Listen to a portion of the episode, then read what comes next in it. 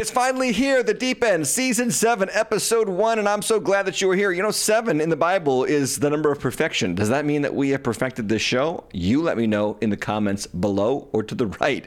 New studio, same great audience. I'm so glad that you're here. We're a nation of cults, ladies and gentlemen. We've got the climate cult, we've got the COVID cult, we got all these crazy cult of celebrities and movies and TV shows. And these cults are cheap imitations of the true Orthodox faith that God delivered through his son Jesus Christ to the world. When you abandon that faith, the enemy offers up a bunch of cheap imitations to stoke your fears, limit your potential, because the devil hates the image of God that dwells in you. So, are we headed for more mask mandates and lockdowns? Possible. And Transanity keeps getting worse. You won't believe what's up in Indiana. And we tackle the most powerful cult in America, in fact, the world, the cult of climate change. This is your favorite night of the week, The Deep End, on Tim Hatch Live. The deep end. Yes, I am so excited to finally get back at it, ladies and gentlemen, with season seven, episode one of The Deep End. Some new graphics as well. What do you think? Um, yeah, new studio behind me. Let me know in the comments if I haven't already. What do you think? And as usual, make sure that you're clicking that like button, the subscribe button, and the notification bell because you always want your smartphone to do something smart for you, like first give you a flashlight if you need it. Mine was on. And let it, let you know when we go live here on the deep end. And i'm your host youtube.com slash tim hatch live. And yes it is quite possible that as we enter into yet another american election season that the stoking of our fears are coming back in full force. It almost seems orchestrated. The World Health Organization Director General Tedros Adhanom, uh, this is him here now up on the screen, said that there are concerning trends for COVID ahead of the winter season. Here's what he had to say. One of WHO's biggest concerns is the low level of at risk people who have received a dose of COVID 19 vaccine recently. Our message is not to wait to get an additional dose if it's recommended for you. Yesterday, WHO published an annex to our Global Strategic Preparedness and Response Plan for COVID 19, which further supports countries in five critical areas collaborative surveillance, community protection, safe and scalable care, access to countermeasures, and coordination. Uh, Coordinated surveillance? What? The increase in hospitalizations and deaths shows that COVID is here to stay and that we will continue to need tools to fight it. So we will continue to need flus, uh, tools to fight the flu. I said many, many years ago, ladies and gentlemen, that the worst thing that could happen is that we thought the lockdowns and the mask mandates and the vaccines worked. That would be the worst thing because then they would become part and parcel with living in this world. I also said on this show, and I will say it again, that it is a test for your stupidity. It is a test for your um, ability to be manipulated by fear and the media because we have plenty of evidence now that mandates did not work. Lockdowns did not work. Kids got stupider. Um, schools actually got exposed, thankfully, but businesses collapsed. Small businesses. Amazon did fine. Netflix did fine. The big corporate entities that support these policies, they all did fine, but mom and pop shops were closing their doors left, right, and center. And so here come the mask mandates. Yes, the Hill reporting mask mandates reemerge amid upturn in COVID 19 cases. And so it's happening in Hollywood movie studios, which I don't really care about. That's fine. They can close their doors for all I care. But it's also coming to some schools, maybe a school near you, and not just in California, but in Nebraska and similar other areas of the country. What are you going to do? Should you wear a mask? And the answer, of course, you're going to hear from me is no, because they don't work. They don't work, and the science is out from the very organization that Dr. Fill You Up with Fear Fauci gave you for the last three years. The very organization he worked with.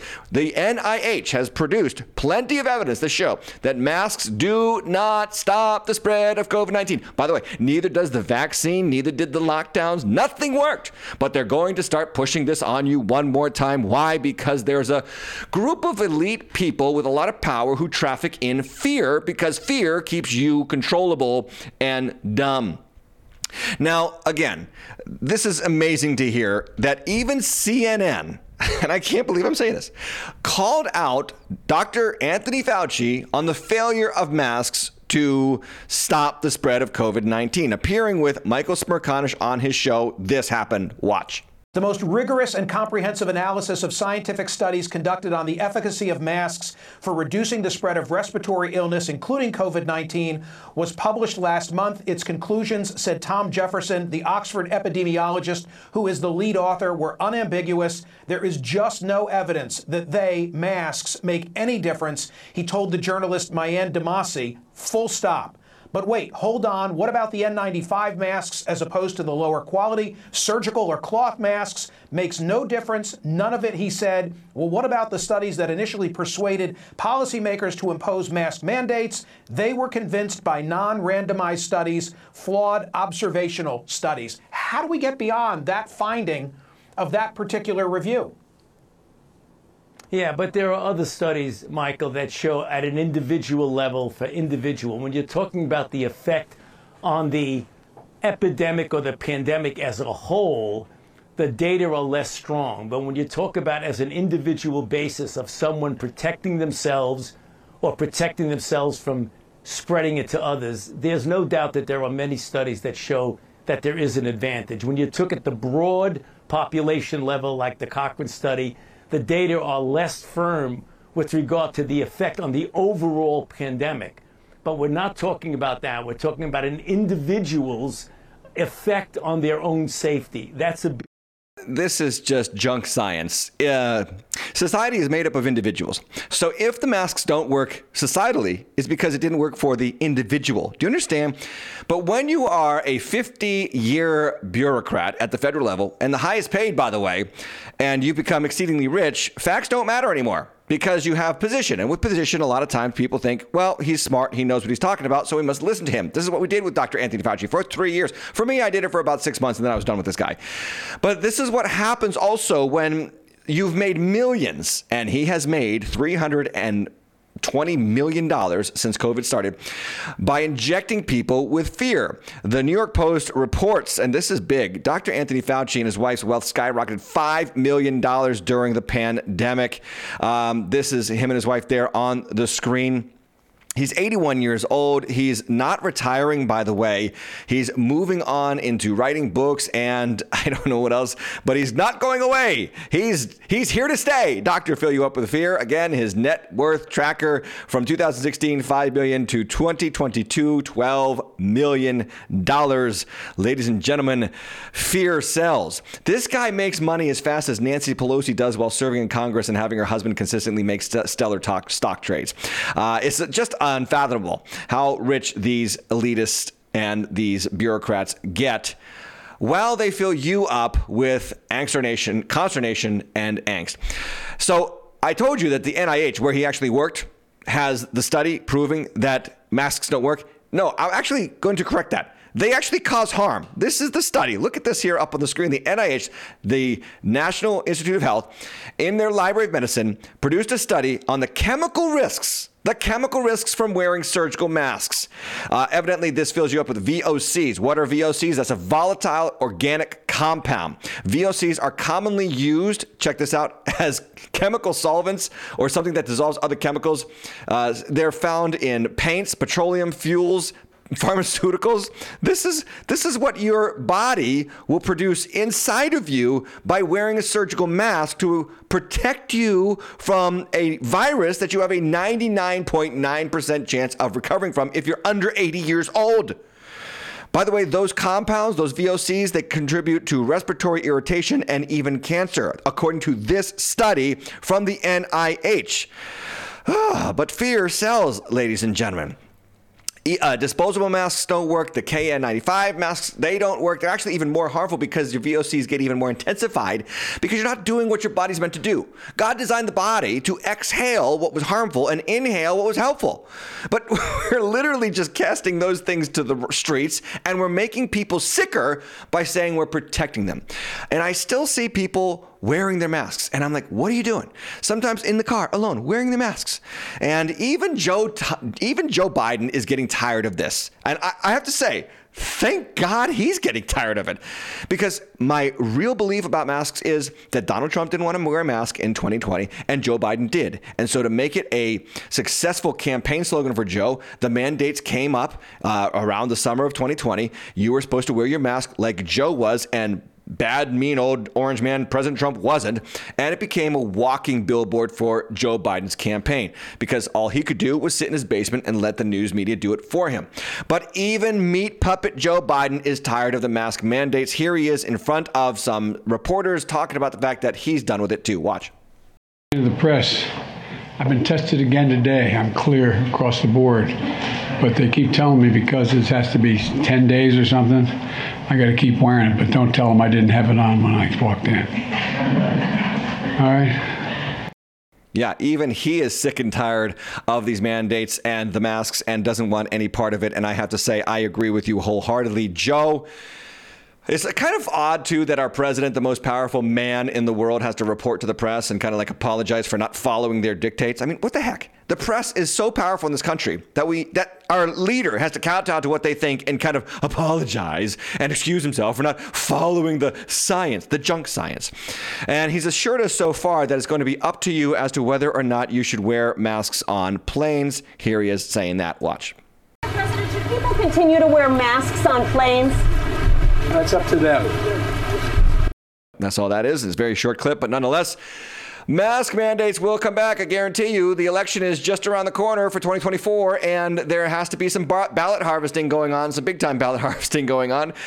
It's all a charade, ladies and gentlemen. You've got to be aware of it. You've got to be awake to it. I don't know if we can stop it, but here's what I would say to you do not comply. Now, this is a big Twitter hashtag that's floating around the internet, uh, or sorry, I should say X hashtag, because it's no longer Twitter, it's now X. But this is a big hashtag. I will not comply. And I understand the sentiment. And I, am with you on that. And I, I don't want you to comply. I, I, say don't comply. But here's what I say to you because some of you, when these mask mandates come back, you're going to be stuck. I don't want you to lose your job because you're not going to wear a mask. So here's what I say do not comply as much as you possibly can, right? So here's how you do that. If mask mandates come back at, say, the Gap or some store, some grocery store, or, you know, I don't know why I picked on the Gap there, but uh, J.C. Penney or some restaurant, you say, nope, if you ask me to wear a mask to come to your establishment, I'm not coming. And, and, and here's what you should do you should just let them know. Very kindly. You don't have to be a jerk about it. Christians should be kind and at peace with all people, but just say, listen, I don't believe that masks work. I've read the science myself, and I'm not coming into your establishment if it requires me to wear a mask. Thank you very much. Have a nice day. God bless you. You can be a nice guy, but or a nice girl, but do not comply to the extent that you cannot comply. Understand?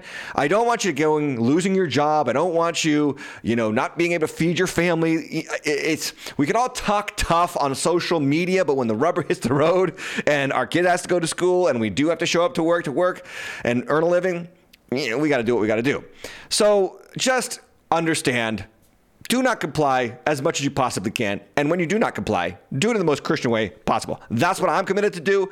And I'm asking you to do it too. For some of you, it's going to be hard because your favorite restaurant will require a mask, or your favorite, I don't know, movie theater will require a mask, or something that you love will require a mask. Okay, here's how we tell them to stop by not complying, by not patronizing those establishments. You've, you've got to make this decision because the world is getting crazy, and all it takes for crazy to win is for normal people to just be quiet. No, we've got to be bold, we've got to stand up, and we've got to take our stand wherever we can. Speaking of crazy, it's time to talk about the trans sanity going crazier than ever before. That brings me to ridiculous news. Ridiculous. Remember the organization, the ACLU, American Center for American Center for Civil Liberties? Well, American Civil Liberties Union, ACLU. That's what it means. This is an organization that has pulled the wool over uh, millions of Americans' lives because they pretend to fight for your freedoms, but they're not interested in that. They're actually fighting for confusion to enter into society. The ACLU, people have donated this. Uh, good Christian people donate to the ACLU. It's a group of hard left, progressive secularist lawyers that want to control your life and introduce the most insane ideas and concepts into American vernacular. They've won, by the way. Uh, they were instrumental in introducing, introducing gay marriage. They have fought for abortion up to birth. Uh, they have fought for creationism no longer being taught in schools. That was way back in the 1920s. They have fought at every level to make sure that any stitch of Christian thought and doctrine is removed from the public sector. And they have won. They have won in many respects. Well, are they going to go too far at some point where we're going to finally wake up and think, okay, they're out of their minds? Because just when you thought that transanity couldn't get any worse, it does. I bring you news from the Daily Wire. A male prisoner who murdered an infant, an 11 month old stepdaughter of his own, in 2001, his name is Jonathan Richardson. And he wants the state of Indiana to pay for his sex change operation. He wants his penis cut off and a fake vagina hole stitched on or stitched in, however that goes down. And he wants the taxpayers of Indiana to pay for it. He says that he's a woman trapped in a man's body. He is uh, quite ugly. I'll put him here up on the screen for you. Face tattoos, of course. Did you expect any less? And this is amazing because he is now being defended by the ACLU to get the taxpayers of Indiana to pay for his penis to get cut off and a vagina be sewn in. And this is just part of the Transanity. This is part and parcel for the ACLU. They have been this type of organization for decades. I have watched them systematically deconstruct our very civil society into the chaotic mess that it is currently right now. Evidently, this guy, Jonathan Richardson, who wants to be known, uh, is it there up on the screen? He wants to be known as Autumn Cordileone. Never go against the family. Anyway, uh, he wants to be known as Autumn Cordial- Cordialone. And he goes in his pants. He goes number one or number two in his pants because he, he can't stand the stress of seeing his own weenie. but do you see the, also the infantile behavior here is pretty appropriate for the entire mindset of the LGBT squad. If you don't give me what I want, I will throw a temper tantrum on the floor. I will kill myself if I don't get what I want. You have to be perpetual children, see, to go along with this ideology because it's all about feelings. And it's fake feelings because no matter what anybody tells you, a man has no idea what it feels like to be a woman. And a woman has no idea what it feels like to be a man. They can have this uh, autogynephilia where they like to dress up in the opposite sex clothes to arouse themselves. I get that. Yep, I understand that the sexual deviancy that is in the heart of man because of sin can go into areas that are unthinkable. But this is going exactly according to feelings is being childish and when you're childish you have to demand that other people accommodate your feelings no matter what it costs normal reasonable people. Richardson was sentenced to 55 years behind bars in 2002 his earliest release date is 2027 so he comes out a woman i guess? I don't know. Uh, by the way, this is not the first time that an inmate has fought for the state in which he resides to pay for his sex change. The state of Minnesota holds the dubious uh, record for being a state that actually already paid for a man to be transitioned into a woman, or at least have his penis cut off, and then because he can't be transitioned to a woman. Stop! Even see, even I fall into the lingo that they want us to fall into. A man had his penis cut off and then had a, a, a vagina hole sewed in his place at the cost of taxpayers, five hundred thousand dollars from the state of Minnesota. Good times in Minnesota, eh? Good times. Again, the ACLU is going to make this happen. I guarantee it. They win their cases. They are smart, stupid lawyers. They are truly wise fools. And again, like I said, they have fought for the end of teaching evolution. Actually, they fought for the restriction. You can't even teach, I'm sorry, they have fought for the end of creationism. You can't even teach creationism in the public classroom today, thanks to the ACLU. And they will fight and fight more and more to make sure that your your Christian beliefs are undermined at the state level. Why? Because the devil wants to silence Christians. The devil wants to make you feel inadequate, insecure. The devil wants to make you feel small by making all these enemies feel so seem so big. But anyway, I had a thought. And here's my thought. We are told that genitals don't determine gender. So why do you need to change them to be a different gender? Things that make you go, hmm, yeah? Anyway, uh, climate alarmism. We got to take on this cult because this one is just as bad as the COVID cult, maybe worse. and it's time for me to react to, or actually kind of do, let's do a deep end commentary on climate alarmism one more time, just so we get the facts straight to show you how much of it is a cult. When you don't know what to know.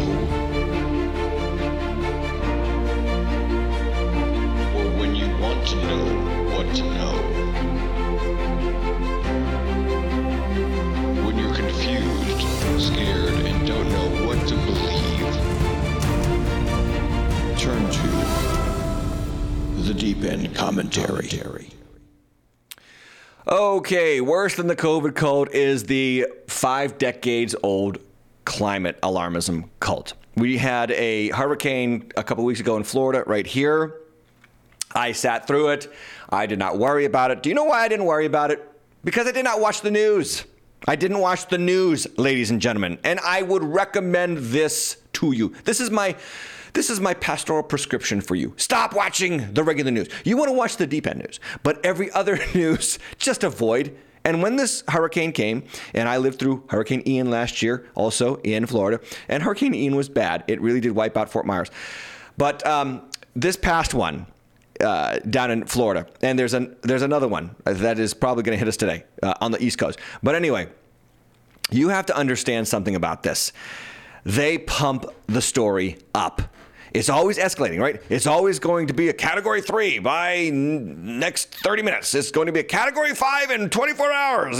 It, it never de escalates, it always escalates because there is a cultish mindset to every natural disaster that we see. Now, natural disasters, ladies and gentlemen, have been part of the human experience since the dawn of time. Since sin entered the world when Adam and Eve ate the fruit, uh, Romans chapter 8 tells us that the creation is subject to futility because of Adam surrendering his dominion and authority to the devil, who is the God of chaos. The moment the devil took the keys to the car of this creation, because Adam uh, uh, abdicated his throne, given to him by God, his position given him by God to the devil, chaos has ensued. So, uh, wildfires, climate, uh, cl- um, tornadoes, earthquakes, hurricanes.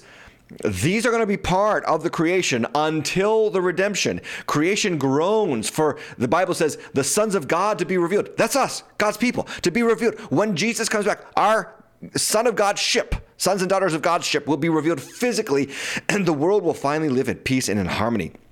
But until then, we're going to have to deal with all this climate alarmism. The AP reporting climate change keeps making wildfires and smoke worse. Scientists call it the new abnormal. New York Times, how climate change turned lush Hawaii into a tinderbox. Bloomberg, Maui fires show climate change's ugly reach. And so now, instead of actually dealing with the problem and mitigating the problem with, with helpful solutions, right? Like building stronger homes, uh, like, I don't know, uh, putting out fires with water, which we will get to in Maui. Uh, now it is all about just this enigma of climate change. And there's nothing we can do about it except tax you more and make you stop driving your car. Because if we tax you more and make you stop driving your car, then there will be no more hurricanes and there will be no more tornadoes. Won't that be great? Trust us. We're the government and we're here to help. Um, so this is what's going on. But my question and my uh, commentary today is how do you know it's a cult? Well, I'm going to give you some signs. Sign number one that you know that the climate alarmism is a cult is the sign of a cult is people revere something or someone other than God. People serve or worship something or someone other than God. This is totally true with the wildfires in Maui. Now, the death toll for the wildfires in Maui is going up. Nobody's reporting about it because it was a failure of the authorities in Maui. And there's also a bunch of other shenanigans down there, and I don't want to get into all the conspiracy theories, but there there is one simple solution to a fire: put it out with water. Yeah, I mean, that would be good. But this is the Maui official talking about the sacredness of water. You won't believe this. This is unbelievable. He is a he is Maui's water spiritual leader and literally was in charge of the water distribution and worked to withhold water that was needed to put out the wildfires. Here he is caught on a Zoom call talking about how the people of uh, Hawaii have worshipped water for so long and it's God in our culture, and we need to show uh, water distribution with equity. Watch. Dif- any different than how Hawaiians traditionally managed water. You know, in, in essence, we treated uh, Native Hawaiians treated water as one of the earthly manifestations of a god and a kua kane and so that reverence um, for a resource and that reciprocity in relationship was was something that was really really important to our worldview and and well-being right? And living in an island in isolated from other you know civilizations. Um, and so i think where it shifted to today or over time is that we've become used to looking at water as like something which we use and not necessarily something w- that we revere as that thing that gives us life, right? I mean, to me, it's a shift in value set. Um, and, you know, if we can start to really look at how we as humans in an island um, can reconnect to that traditional value set. So really my motto is always like let water connect us and not divide us. Like we we can share it, but it requires true conversations about equity. What? Okay, this is just flat out paganism. Ladies and gentlemen, flat out paganism. It is unbelievable that people say things like this today because this is the, the ideology that Christianity freed people from everywhere Christianity was brought. Like, the worship of the earth is intuitive. It comes naturally because we are from creation. And there's a lot of similarities between us and creation, like between us and the apes. They have arms and legs. We have arms and legs, okay? Uh, dolph- the dolphins talk to each other. Whales communicate. You know, there's a lot of similarities. So, without the revelation, the special revelation that is the Bible, human beings will turn to creation, start to worship it. This guy literally just unpacked age old, ancient ways of paganism, worshiping water, seeing it as a god, seeing it as the source of life. Water is not the source of life, water is a tool that sustains life. God is the source of life, and God is the one who makes water. It's why God cursed the Nile to deliver the Israelites, because the Nile was treated like a god in Egypt. We're going back to that. We're going back to that. And people are being put into powerful positions in states across America that hold to these pagan ideologies. It goes right back to Romans chapter 1, verse 21. Although they knew God, they did not honor him as God or give thanks to him, but they became futile in their thinking and their foolish hearts were darkened. Claiming to be wise, they became fools and exchanged the glory of the immortal God for images resembling mortal man, birds, animals, and creeping things. In other words, they worshiped they worshiped creation instead of the creator. And when you worship creation instead of the creator, you start to use people to serve things. That's what's happening. Now we have to make sure that we we revere water instead of actually using water to, I don't know, slave, save lives from fires, wild, out of control fires. Sign number two that you are part of a cult Number two, rules override rationality. In other words, it's just crazy time, crazy town. And so it doesn't matter what the facts are, it doesn't matter what the data shows. It's um, you've got to make the rule, you've got to live up to the rules instead of having a rational thought or opinion. And I bring you again a person that I really appreciate. Uh, this is Cynthia Curry. She, Judith Curry, sorry, she was a former. Put the article up here on the screen from the New York Post. Scientists admits the overwhelming consensus on the climate change crisis is manufactured. This is Judith Curry. She says it's a manufactured consensus. Now, before I share this article, Judith Curry was a die-hard climate alarmist. Then she got challenged on some of her um, uh, some of her hypotheses and some of her conclusions. And she did what true scientists do. She rechecked them. She let people challenge her findings. And when she started to adjust some things, she's not totally off of that train. She's not totally, uh, you know, denying climate change, but she is uh, more objective. She's taking a very scientific approach to it. And for this, she has been castigated and thrust away from the scientific community. Well, anyway, back to the article. She says it's a manufactured crisis. Uh, she, says that, she says the scientists have an incentive to exaggerate the risk to, to pursue fame and fortune. I'll get to that later. She knows about that because she once spread alarm about climate change herself. The media loved her when she published a study that seemed to show a dramatic increase in hurricane intensity. Uh, we found that the percentage of category four and five hurricanes doubled, she says. Uh, this was picked up by the media, and then climate alarmists realized, oh, here's the way to do it tie extreme weather agents to global warming. So this was her story. This is what she found out. And then she continues in the article testifying, saying, I was adopted by the environmental advocacy groups and the alarmists, and I was treated like a rock star. She said she was flown all over the place to meet with politicians, but then some researchers pointed out gaps in her research. Years with low levels of hurricanes. Like a good scientist, I investigated, says Curry. She realized that the critics were right. Part of it was a, was bad data. Part of it is natural climate variability. And Curry was the unusual researcher who looked at criticism of her work and actually concluded they had a point.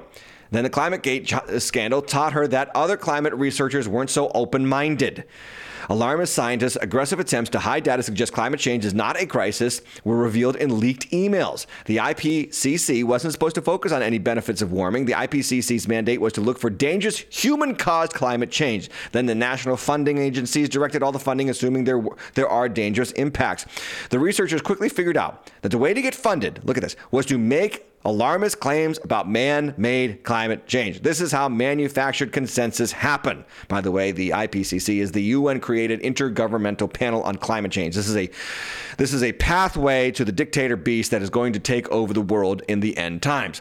Uh, the last part of the article says then she answers her own questions, promote uh, by the way, I'm sorry. She talks about this email that she got from her uh, a journalistic editor from her scientific journal that she wrote many papers uh, that were pro climate alarmism in, and this was the email that she got. It said, "Promote the alarming papers. Don't even send the uh, the other ones out for review. If you wanted to advance in your career, like be a prestigious, be at a prestigious university and get a big salary, have a big laboratory space, get lots of grant funding, be director of an institute, there was clearly one path to go. That's what we've got now: a massive government-funded climate alarmism complex. Bingo."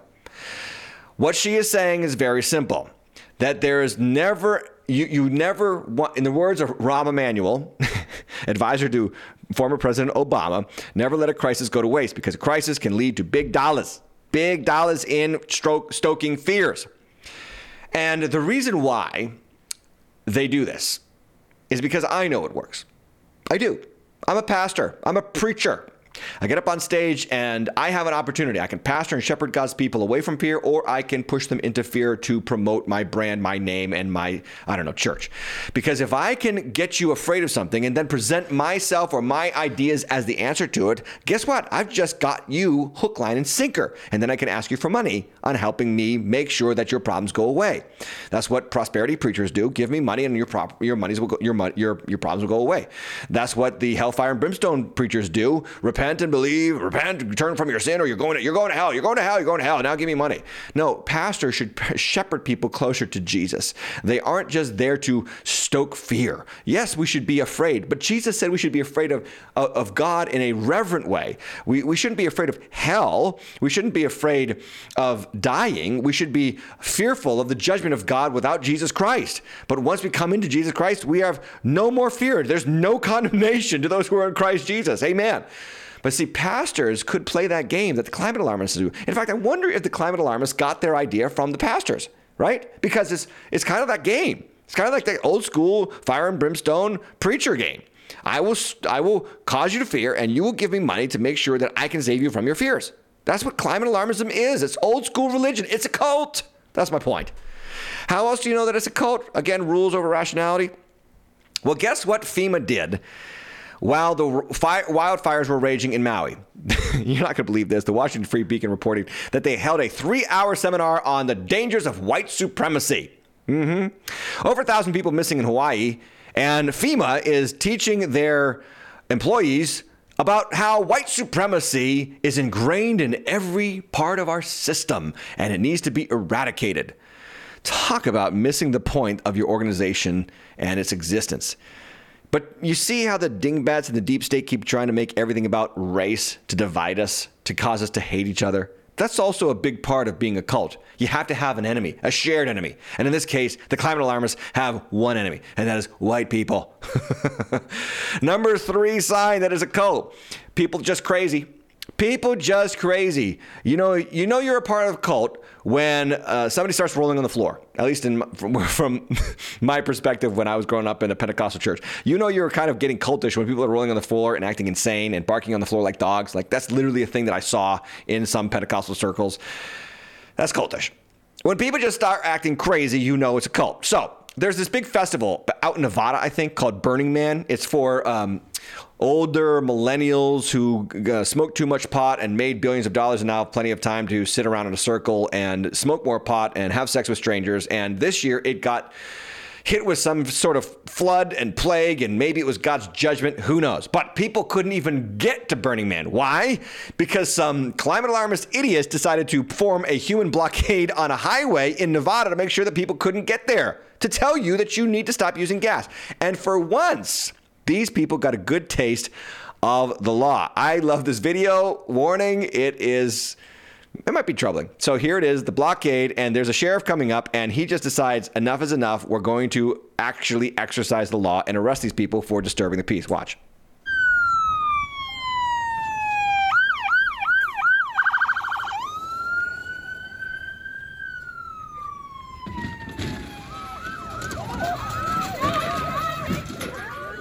Did anyone get that? Yeah. Daryl. Better move. You're gonna go back. They changed. Get out now! Get out! On the ground! All of you on the ground now! Get on the ground! Get on the ground! Don't move! I hate to say it, but I love to see it. Because how do you know that there's not a pregnant woman in that traffic jam that's about to have a baby? How do you know that somebody's not going to see their dying mother, their dying uncle, their dying grandfather? Or maybe they just got a call that their, their daughter just got divorce papers from their, her husband. I mean, this is insanity, and these idiots need to be arrested because you can't sit and block traffic. People have got to get places. And you're absolutely doing nothing except creating more enemies. You're actually losing the argument by doing this kind of thing because there is a chance that people who are on your side are in that blockade, are in that traffic jam because of your lunacy. And they're done with you. This is not the way to make your cult grow. But that's another sign that it's a cult. People be crazy. Number four sign that it's a cult nepotism in the leadership. Yes, cults are famous for nepotism. In fact, if you look at some of the cults in world history, the dad always grooms the son and uh, grooms him for leadership because, after all, you got to stay in the family. You, you, well, never mind. Uh, there are there there's this, you know, great case to be made for. Uh, the Anglican Church, for for instance, and uh, King Henry VIII, and how he wanted a, uh, a, a male heir, and he jumped from church to church, Catholic and Anglican, made his own church actually, just so he could have the male heir and divorce his wife and and produce an offspring that would carry on the leadership. But that's that's a sign of a cult. That's a sign of human dominated, revering the creation over the creator mindset. And so we have that now in the climate alarmism scam. And I will show you this news that there is a new bureaucratic position given to someone with the last name Kerry. A critical care physician takes on climate change in new World Health Organization role. This June, the World Health Organization appointed Kerry. Uh, this is Vanessa Kerry, daughter of John Kerry, the climate czar under the Biden administration. And she is the first ever Director General Special Envoy for Climate Change and Health. Now, what are her qualifications for being in this position? Well, she was a physician. uh, okay. How does a physician have the qualifications to be the leader of climate change alarmism or climate change crisis fixing? I want to know what. What are her qual? She's just she she won the biological lottery. She was born to the right family, and she's going to make a lot of money doing what her father's been doing for a long time now, which is crisscrossing the globe on a air private jet, burning more fuel in one trip than you do all year to tell you to stop using your gasoline car and buy an electric car for twice the price. That can get you probably about 250 miles away from somewhere, and you're constantly worried about where the next charging station is. I know this to be true from experience. But this is how you know it's cult.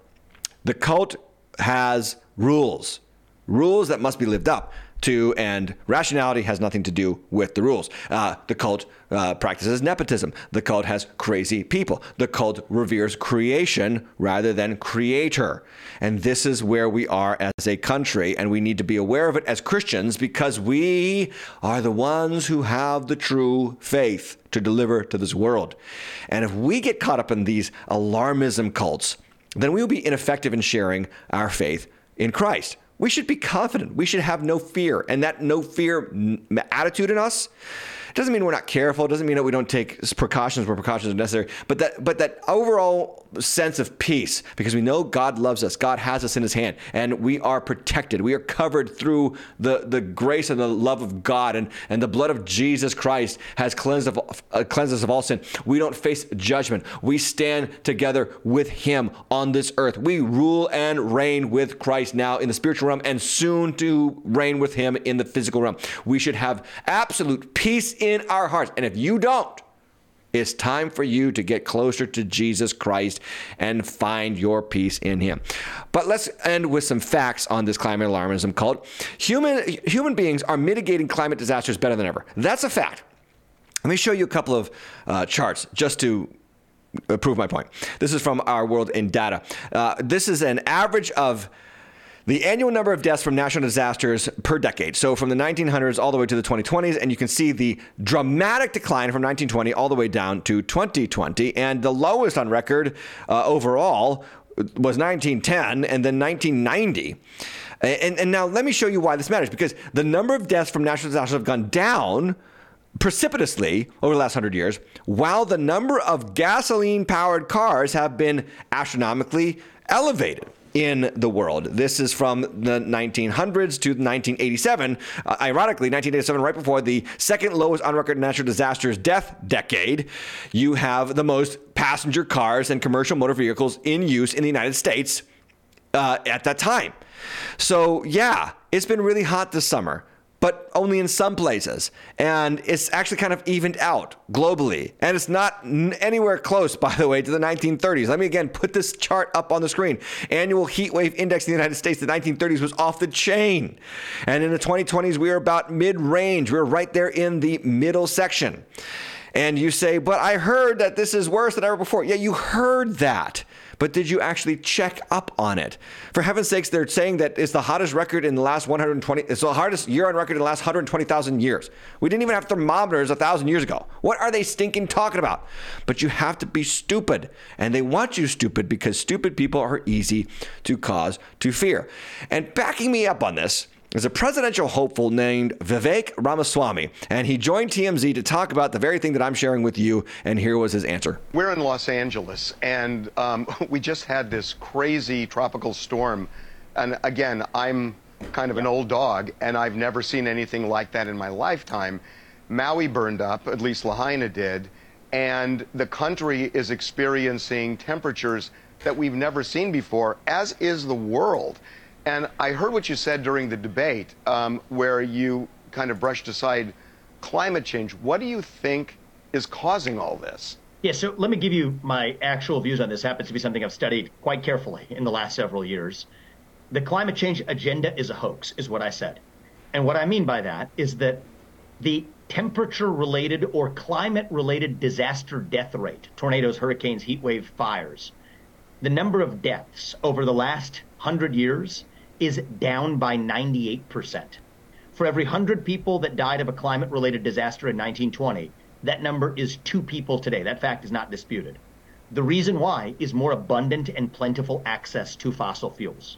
More people die today still, eight times as many more people die of cold temperatures rather than warm ones. The right answer to all temperature related deaths is more abundant access to fossil fuels the Earth is covered by more green surface area coverage today than it was half a century or a century ago because carbon dioxide is plant food. So there, these are the these are hard facts, not disputed, but that you don't hear from the climate agenda.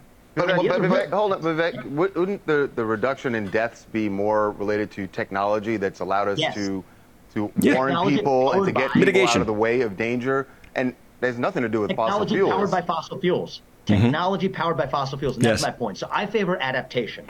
I favor climate mastery. Look at the likes of what Bjorn Lomborg to Alex Epstein to even Steve Koonin, a physicist who served in the Obama administration. I've read all their books cover to cover. I think the reality is the climate change policies are going to be more hostile to human flourishing than actual the threats posed by climate change itself. He's right. Because what do you do if you are a developing world uh, country, and now they're telling you no more gasoline. What do you do?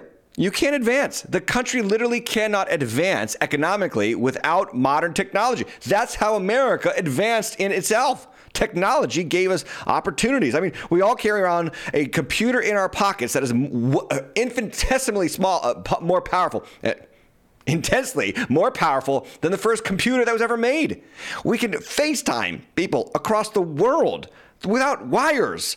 We can find out if it's going to rain in the next five minutes uh, in our neighborhood through a screen that is in our pockets. Who would have thought that helps us live more powerfully? And it does take oil to make these things because you don't have enough electricity. Uh, There was a report about uh, California banning trucks that were powered by gas by 2030. And do you know how many? Uh, this is um, industrial trucks. These are trucks for uh, uh, shipping and you know, transporting cargo. Do you know how many trucks were sold in 2022 to do this in California? 271. They're, they're going to need thousands upon thou- tens of thousands upon tens of thousands of trucks in electricity in uh, electrical trucks to make this a reality. And there's no possible way they're going to meet those standards. So what's going to happen? By the way, these trucks, these EVs, they cost twice as much and they weigh twice as much. And so when you have all that weight added to the road, guess what happens to our bridges? Guess what happens to our tunnels? Guess what happens to our infrastructure? It's too weak to support all the weight we're going to be put on it, putting on it as we transition to clean energy. And don't get me started on the fact that clean energy doesn't exist because the batteries are powered by the minerals that are harvested in mines with disreputable conditions for third world, developing world children to mine for them. This, this, this, this is a cult. And we have done a really great job over the last hundred years mitigating climate disasters so that few people die. For heaven's sakes, in I think it was 1958, there was a hurricane in, in Florida that killed 6,500 people. Last week's hurricane, I think it killed one person, and it might have been a very old person. Uh, We've come a long way. And the point that I'm making here is that if the climate is trying to kill us, it's getting worse and worse at it. But it will strike back, it will win if we don't wake up to this cultish mentality. Now, you don't have to believe me. You can you can play the uh, the card that the celebrities want you to play, like The Rock, Johnson, and Oprah Winfrey, who started a fund. They put five million dollars of their own money into a fund to collect your money. they didn't give money; they started the fund to collect your money because they know, like Obama's chief of staff once said, "Never let a crisis go to waste." There's big money in a crisis. Okay, that's the news. Those are the climate and and the COVID cults. Be aware, be up to date, and stand your ground and root yourself in Christ. Now, let me do a pa- deep end reviews of uh, Jay Z's new film, The Book of Clarence.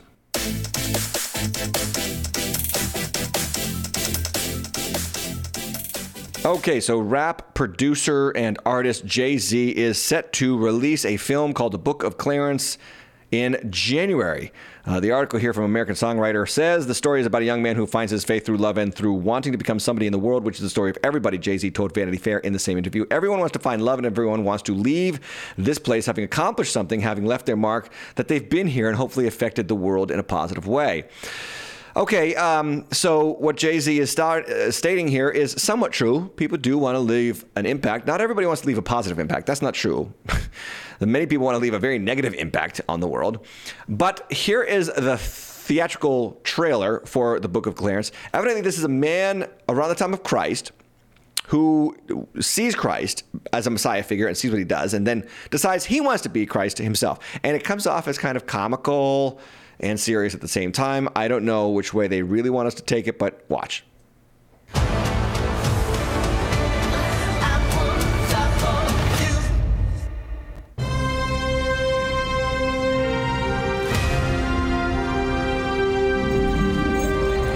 I'm Clarence.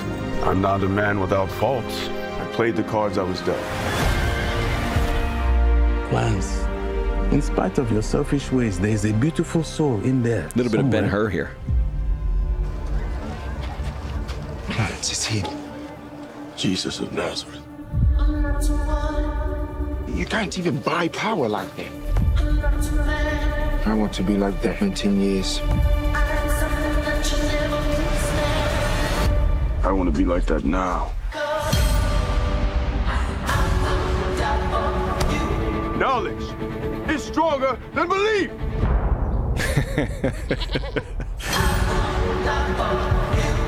He made the miracles. I have a plan. I can see! I can see!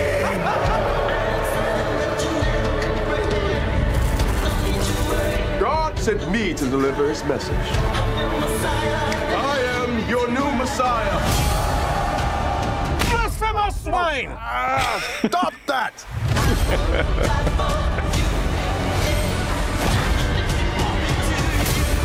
Definitely Your some Ben Hur vibes a here. myth. See for yourselves. There is no Messiah.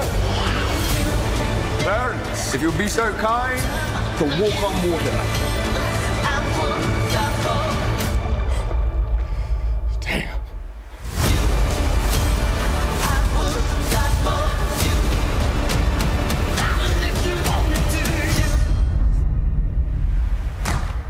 Uh, okay, first off, that music is off the chain. That song sounds amazing, and I knew I know that they are going to be featuring the um, the music in the uh, in the in the movie. Sounds good to me, but the movie itself is kind of a picture of the human condition. And let me say, I'm just basing this on my review of the trailer. Uh, Take this for what it what it is.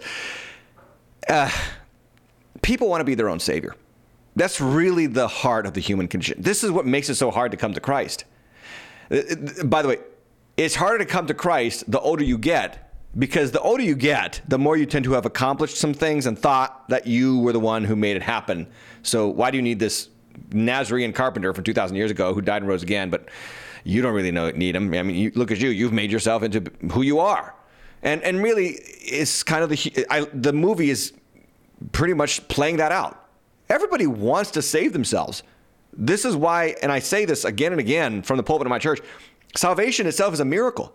The fact that you trust Christ, Jesus, a Jewish carpenter from the two, from the year AD 33 who died and rose again. Okay, the fact that you trust Him to be the propitiation for your sins, that is the, the payment for your sins, the one who who takes away your sins and died and rose again for you, so that you will die and rise again with Him. The fact that you believe that, and that is your chief and primary di- definition in life, is a miracle. Because it is normal for people to want to make something of themselves by themselves. It gives them a sense of pride. It gives them a sense of value. It gives them a sense of validation. Look at who I am. Look at uh, who I've become. And the more we do that, the less we look to the one who made us. And the, le- and the less we, the less we look to the one who made us, the more confused we are about who we really are. Because we have to be rooted in Him in order to know who we are. Uh, at the end of the day, the last thing that I'd like to say about this article, this movie, is there's only one Savior and there's only one Judge.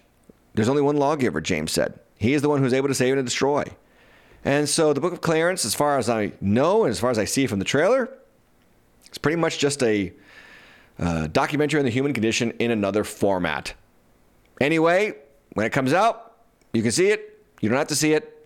Don't do that thing where we freak out as Christians and say, oh my gosh, blasphemy and heresy. I, we do that all the time, and sometimes it's overdone. Look, non believers are going to be un- non believers, right? Sinners, gonna sin. They're to do their own thing. Jay Z, I don't think he's a Christian. So maybe one good thing that could come from this is that he had to actually examine the life of Christ to write a story about a man who wanted to be like Christ. And through his examination of the life of Christ, maybe his heart is now open to Christ. But Jay Z has been very successful, and he has made himself into a very successful man and brand. And Jesus said it's very hard for the rich to enter the kingdom of heaven. But it's not impossible with God. God can make a change in Jay Z's life, and I'm praying for that. I hope you do too, as well as your friends, neighbors, and family. What I also hope for is that you will head on over to Tim Hatch Live and check out some gear and wear, and also my first book and my second book will be coming out. I have no idea when. Patience, ladies and gentlemen. I also hope that you'll support this content. If you appreciate it, check it out. Cash App Tim Hatch Live and timhatchlive.com slash support. And yes, the deep dive is coming uh, next week, not this week. Next week, the deep dive, the Book of Torah, uh, the study of Torah is coming out and I can't wait to get into that content. But that's the show. Season 7, episode 1 is in the books. I hope you enjoyed it. Click the like button, guys. Click the like button, click the subscribe button, click the notification bell so that your smartphone can actually be smart for you. It's an absolute pleasure to bring this content with you. It's a labor of love, but your support is always appreciated. God bless you. Have a great night in Jesus' name.